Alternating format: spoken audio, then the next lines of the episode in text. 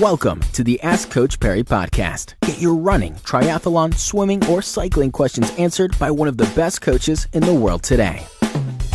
Well, it's another episode of the Ask Coach Parry podcast, and today it comes in from Conrad Watt, Lindsay. Uh, he says, Hi, Coach, following your silver training program, is it possible to run a slowish Loskop and then uh, two oceans afterwards for the long run? Uh, if so, how would uh, the training program change after Comrades? Look, ideally, you don't want to run two ultra marathons so close together. So I always have to. This question almost requires a second question. So if you are a very fast uh, silver, in other words, you know, 640, six and a half hours, then probably doing a 50 and a 56 kilometer training run so close together um, is probably not going to be too damaging. But if you are a seven hour or marginal silver medal, then I would say those two races are a little close together, even if you run them really easy.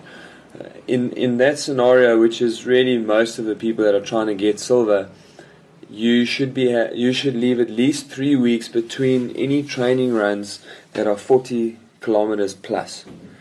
So yeah, plan your plan your life so that you give yourself three weeks between marathons and ultras and ultras and marathons. All right, so that's it. Short and sweet again. Once again today, get your questions in. If you have anything you want to know with regards to running or triathlon, whatever it is, get them in. Uh, just get to the website, askcoachparry.com, and we'll answer them here on this daily podcast. Thank you for listening to the Ask Coach Parry podcast. To get Lindsay to answer your question, go to askcoachparry.com or email my question at askcoachparry.com.